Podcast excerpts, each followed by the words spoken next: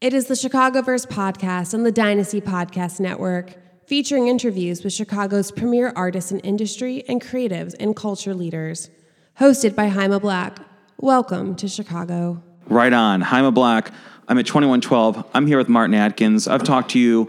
God, I was thinking about it. I've been I've been talking to you and and producing interviews with you or being around interviews with you going back to the local 101, 101 days for like 20 years now. Oh my lord, that's crazy, isn't it? I was a teenager when I met you. I just had my 37th birthday. oh my goodness. Yeah. Wow. So, uh, you know, I was thinking about it while I was watching you guys perform, and I was just going in my head. I was like, man, like, you know, remembering when I was a kid and Chris Payne introduced us, and I was just like, I have known you for a long, long time, and you have always, always been busy. You've always been doing things. Yeah. Well, I think there's a there's definitely a feeling now of like I'd really like to not be busy. There's probably uh, there's 18 books I want to read Yeah. piled up on my shelf. Probably 18 more you want to write, too. Oh yeah. Well, I yeah, I'm actually still in the process of that with my PIL book. But um yeah. And although it's strange, so this seems like the craziest busiest thing to do, but it's so relaxing ultimately to play my drums and be around this stuff, to sit back there and have all these people come in, have Chris Connelly walk in. I haven't worked with Chris in, I don't know, we did some Damage Manual stuff, but he hasn't sung with Pigface in maybe 15 years plus. And um, just to have him sing six songs and leave, it's because they were flawless. Yeah. Uh, it's crazy. So I want to talk all about the Pigface stuff because this is so interesting to me. But but just another question, just bigger picture. Like, really, it feels like as long as I've known you, and certainly well before that, you've always been someone who has kept busy. You've always been somebody who has so many different creative projects going on, not just one thing or the other thing, but multiple multiple creative concentrations, multiple projects. You know, are you a shark? Like, if you just shut down, will you just die? Because I've never seen you in a period where you're not busy, uh, where well, you're not active, I should say. I hadn't thought about it until you said that. I think I definitely wanted to get more physical. That was a part of this. Yeah. You know, my brain is whirring, but I think this the physical activity coupled with the brain whirring that's a pretty interesting combination. because when you're teaching and when you're sitting down and writing, those are great pursuits and they're very noble, but they're very, especially the writing, it, it's a relatively sedentary physical Right. activity. Your Right. brain is is fully going, but you're right. Like this, when I saw you playing the drums in here in the performance room here, it's like you were you were going. That was your cardio. Yeah, but yeah. Well, and it's it's not even cardio is a hilarious joke, Right. Compared to playing the drums. and so what what I'm trying to get to is who actually am I? Right? There was a, a period where I thought, you know, my dad bought me a drum kit, so I started playing drums.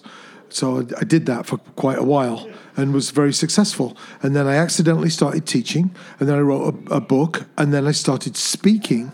Right. And so I had this kind of 14 years off from playing my drums. And then I started to think that my two youngest kids, who are 11 and 15, don't know me as a drummer. It's like dad, the teacher, Right. dad, the speaker. And I'm like, I don't want them to know me as that. I mean, it's useful to threaten them. Right. Like, don't start with me. I write curriculum, do your homework. Yeah. But I wanted them to know me and see me as this crazy drummer that I am. Right. And see that in a world of restrictions and fears and safety and all of this crap, there are there are these other possibilities. Yeah. You know, that was really important for me to show them that. Yeah, so Pigface, active now. We're recording this, you know, in November 20, uh, 2019. Let's go back a little bit. This was formed in, at least going off the online research, formed in 1990. Do you even remember when this concept, you know, because sometimes great ideas happen and people are like, I didn't realize at the time that it was this great idea. But do you have that vivid memory or do you, what do you recall about the time when this began and did you realize you'd still be doing this all these years later? Well, first off, addressing the last bit first, I don't think any of us thought, I didn't think I'd be doing this past 25. Yeah. You know, that's my dad and the culture at the time You're going to have three good years, maybe, with a hit single. Make the most of it. Sure. And yet here we are. I just saw Modern English in Denver. I'm like, oh my God, they had one really good song and they're still going. Sure. You know, and so, aha, I still go. I saw them in Norway. You know, so there's this longevity to this if you want it. Pigface kind of happened while Bill Rieflin and I were using the practice pads to warm up on the 1990 Cage Tour. And um, we were just talking. And um, I think I said, look, we're this really great ministry cover band. What would happen if we were just allowed to go nuts? Sure. you know, and I think I suggested to Al, or at least I invited Al to the studio the day the ministry tour ended, because I knew if everybody left town, I couldn't afford to bring everybody back. Right, yeah. You know, En Esch was in Germany with KMFDM. David Yow, I don't know where David Yow was, Texas probably, and um, so it was it was the day after the tour, and we had two crazy days. Then Bill and I stayed around and, and mixed it, but it was just a crazy project. Maybe subconsciously there was this idea of it's not like there's a Jaz Coleman or a Johnny Rotten or an Al Jourgensen or a Trent Reznor in this band. It's all interchangeable from the get go. Sure. So maybe I put the mechanics behind it with an intention of flexibility, but actually it created a template, a hammock of support for crazy creativity. Well, and you know, so along those lines, because I, I have a couple questions just about the the kind of revolving lineup of this band, because you see some bands and you know some musical projects, and it's the same three or four or five people, Yeah. and you know, uh, not many bands keep that intact, but some do. And then other projects, especially like Pigface, are more of an SNL. It's the same name, but you look at SNL in 2019 and SNL in the 70s, completely different vehicles, except for they're based around comedy. That's a that's a really good analogy, actually. I mean, and even within this tour, so Randy Blythe comes in for a week. Mary is here for Cleveland, goes back to the UK for a week. Um, Justin Pearson is coming out for a week. Different. I think we're going to see Andrew Weiss in Philadelphia. So within the revolving lineup from tour to tour, there's a revolving line. The drummer from Right. Flogging Molly's coming to Detroit. Danny Carey's coming out for two shows. Oh, and, and So- there's not many musical projects where Flogging Molly and Tool are switching members, you know, like are, are rotating in and out. That's just Well, not a thing. So so then you get to honestly, it's a can I swear? Sure, yeah, it's a podcast. It's a fucking tight fucking band. Yeah, But it's this other thing. It's this glue, it's this feeling we all have, which I think might be the essence of what music is all about. Just this community, camaraderie, shorthand, communication with each other.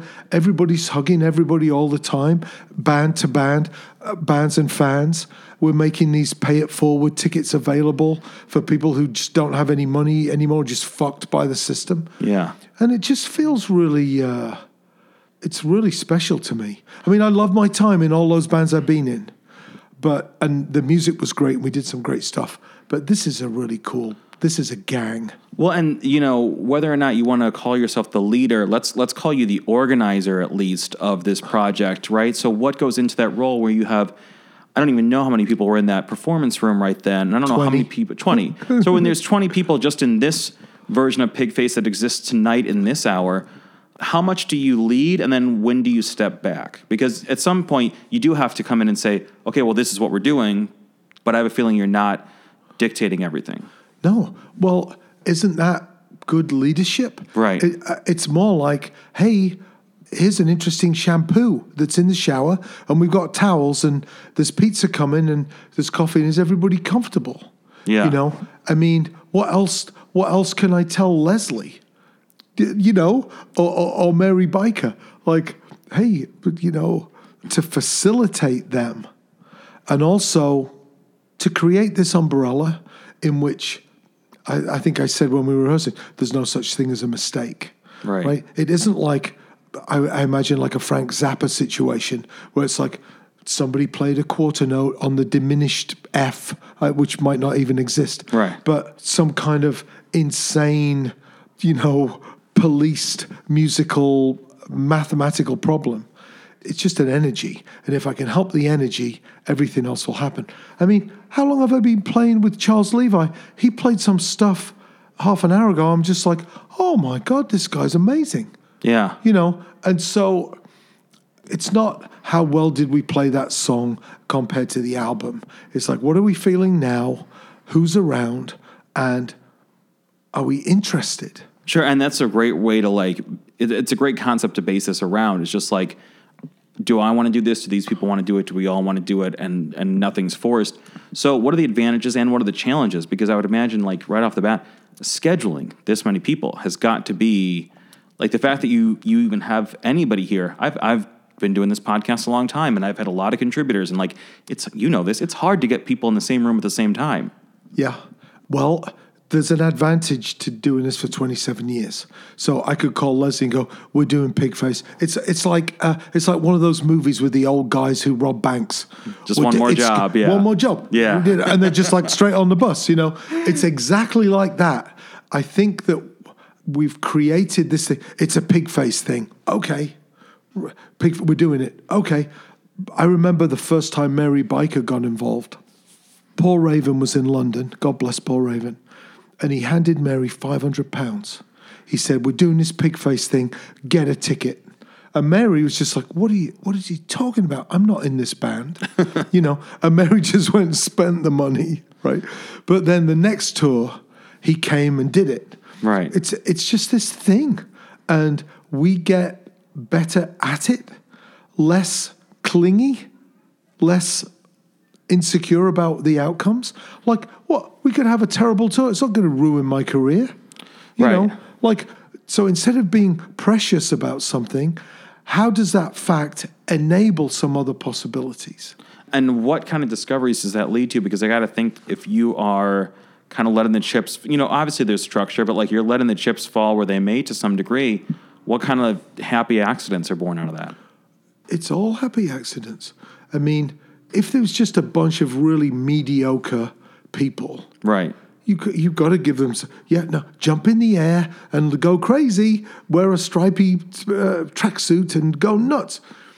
But with these people you just let them go. And that, that's sometimes that gets a little bit weird when I remember Jim Thirlwell from Foetus said how does this next song go and I just said Jim I don't know how it goes with you I know how it went with Genesis P Orridge but I don't know how it goes with you you know and that's difficult for some people who want some guidance Some people are of that type of mind. Mm-hmm. I, I'm kind of of that type of mind. I like structure, and you know I can improv, but I really thrive well in clearly defined structure, and I, I build that for myself because I know that's where I work best. Other people, the less interference they have, the better. Right. So those people, the people who are like six weeks out, we just need the the song map for the five songs. And I'm like, I don't even know any of the songs in the set, you know, let alone how they go. And so in that case, I'm just like, absolutely, give me a couple of days. You know, and they're six weeks out and they're thinking they're going to be prepared. And then two weeks later, I'm like, oh my goodness, sorry about that. We're absolutely going to get this sorted out next week. And you just kind of time stretch things and help people into this what can be very frightening. Right. But it isn't really. And once you're on stage and it doesn't matter, I mean, it really does matter, but it doesn't matter. That's giving the audience such a honest, in the moment thrill to be a part of like, what the hell? Yeah, It's pretty cool. It, it's never the same show twice. Yeah. Yeah. So this is a project, you know, I was looking through the timeline of this and it's come back through the years in various, you know, obviously lineups, but also sometimes it's just a one-off show. Right now it's a tour. What is it about Pigface that you keep coming back to this concept, even if it's maybe three, five, seven years apart, but you keep returning to Pigface? On the one hand, I'm returning to my drums. Yeah. you know, and this is the way kind of I play my drums now, which is ridiculously cumbersome that I need to assemble 20 people. Before, yeah, before you can pick up the and- sticks, there've got to be 20 people in the room. And and five of those people need visas. Yeah, I mean, sure. it's just like, what did You I couldn't do? have made it easy for what yourself. did I do? And and so, but you're, you're asking me questions that I'm actually thinking about right now. What? Why? Why am I doing that? This tour doesn't make any sense. I can run a spreadsheet. I know my. I wrote a book on touring. I've seen how you teach. Yeah. And, and this does not make sense. It doesn't. And then I had this kind of moment. I really like the band Test Department. I brought them over here in 22 years ago.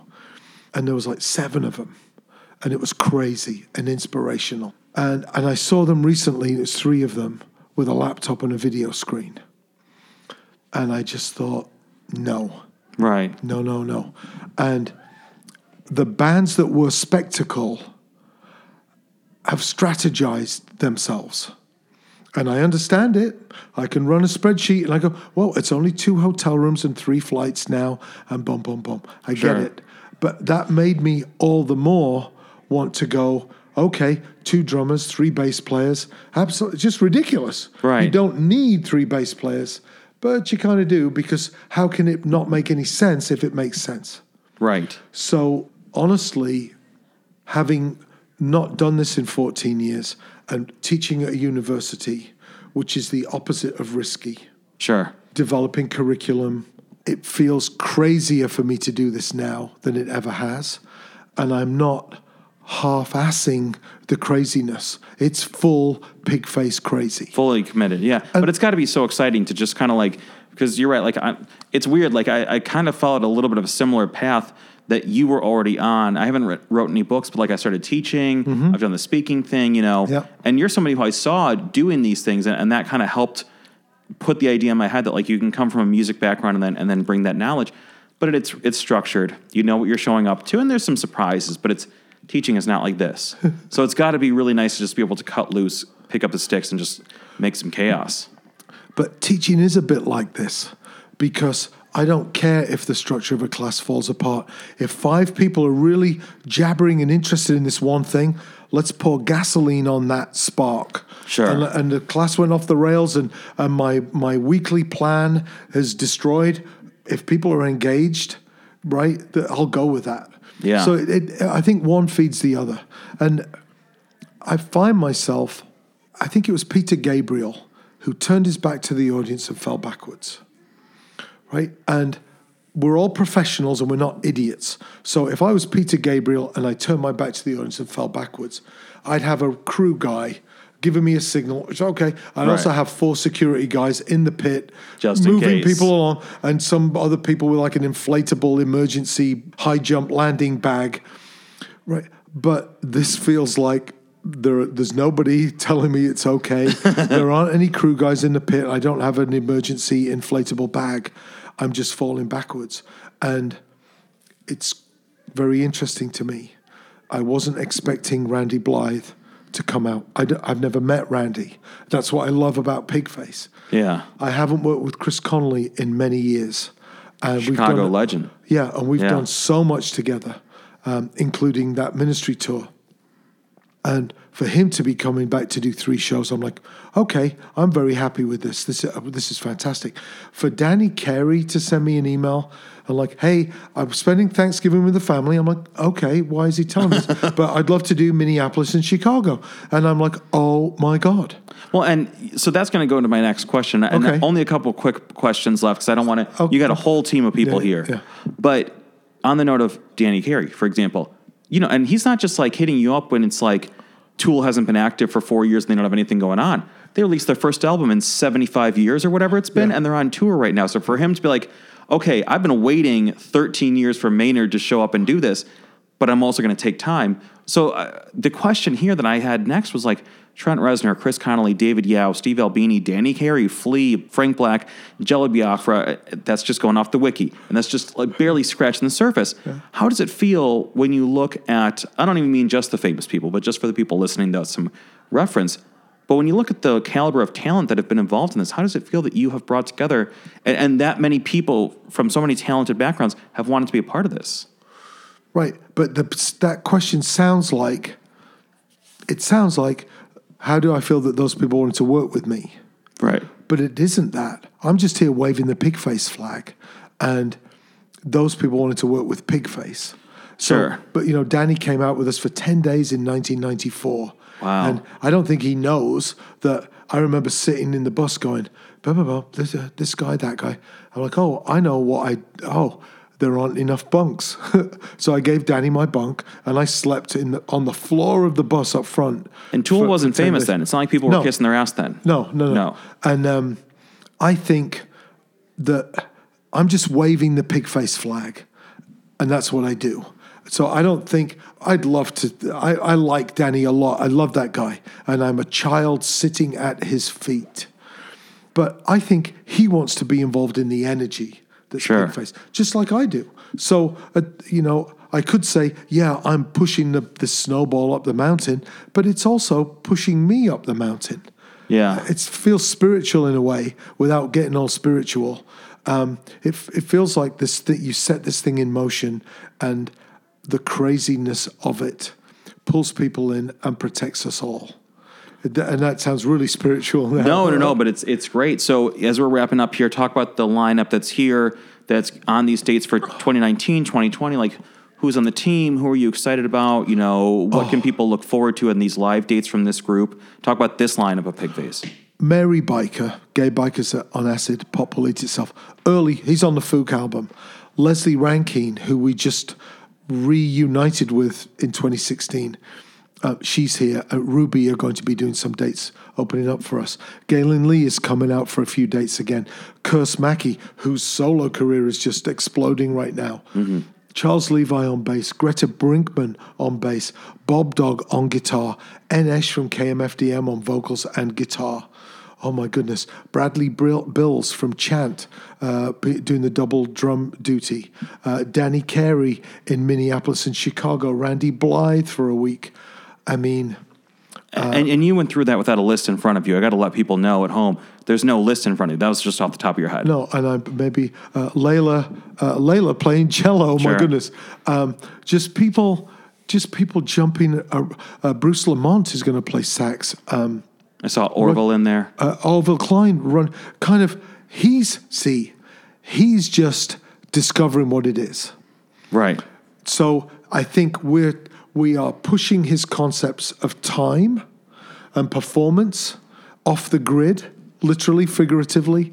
Yeah, because Uh, for a DJ, it's all about keeping that time signature, and then this is just metal jazz. Well, no, no, let, let it go. And when you hear the two clicks, we're back in. Sure. You know, so so uh, he's and he's getting it, and he's remixing it in his head, and he's remixing it, and it's going to be great to see that happen.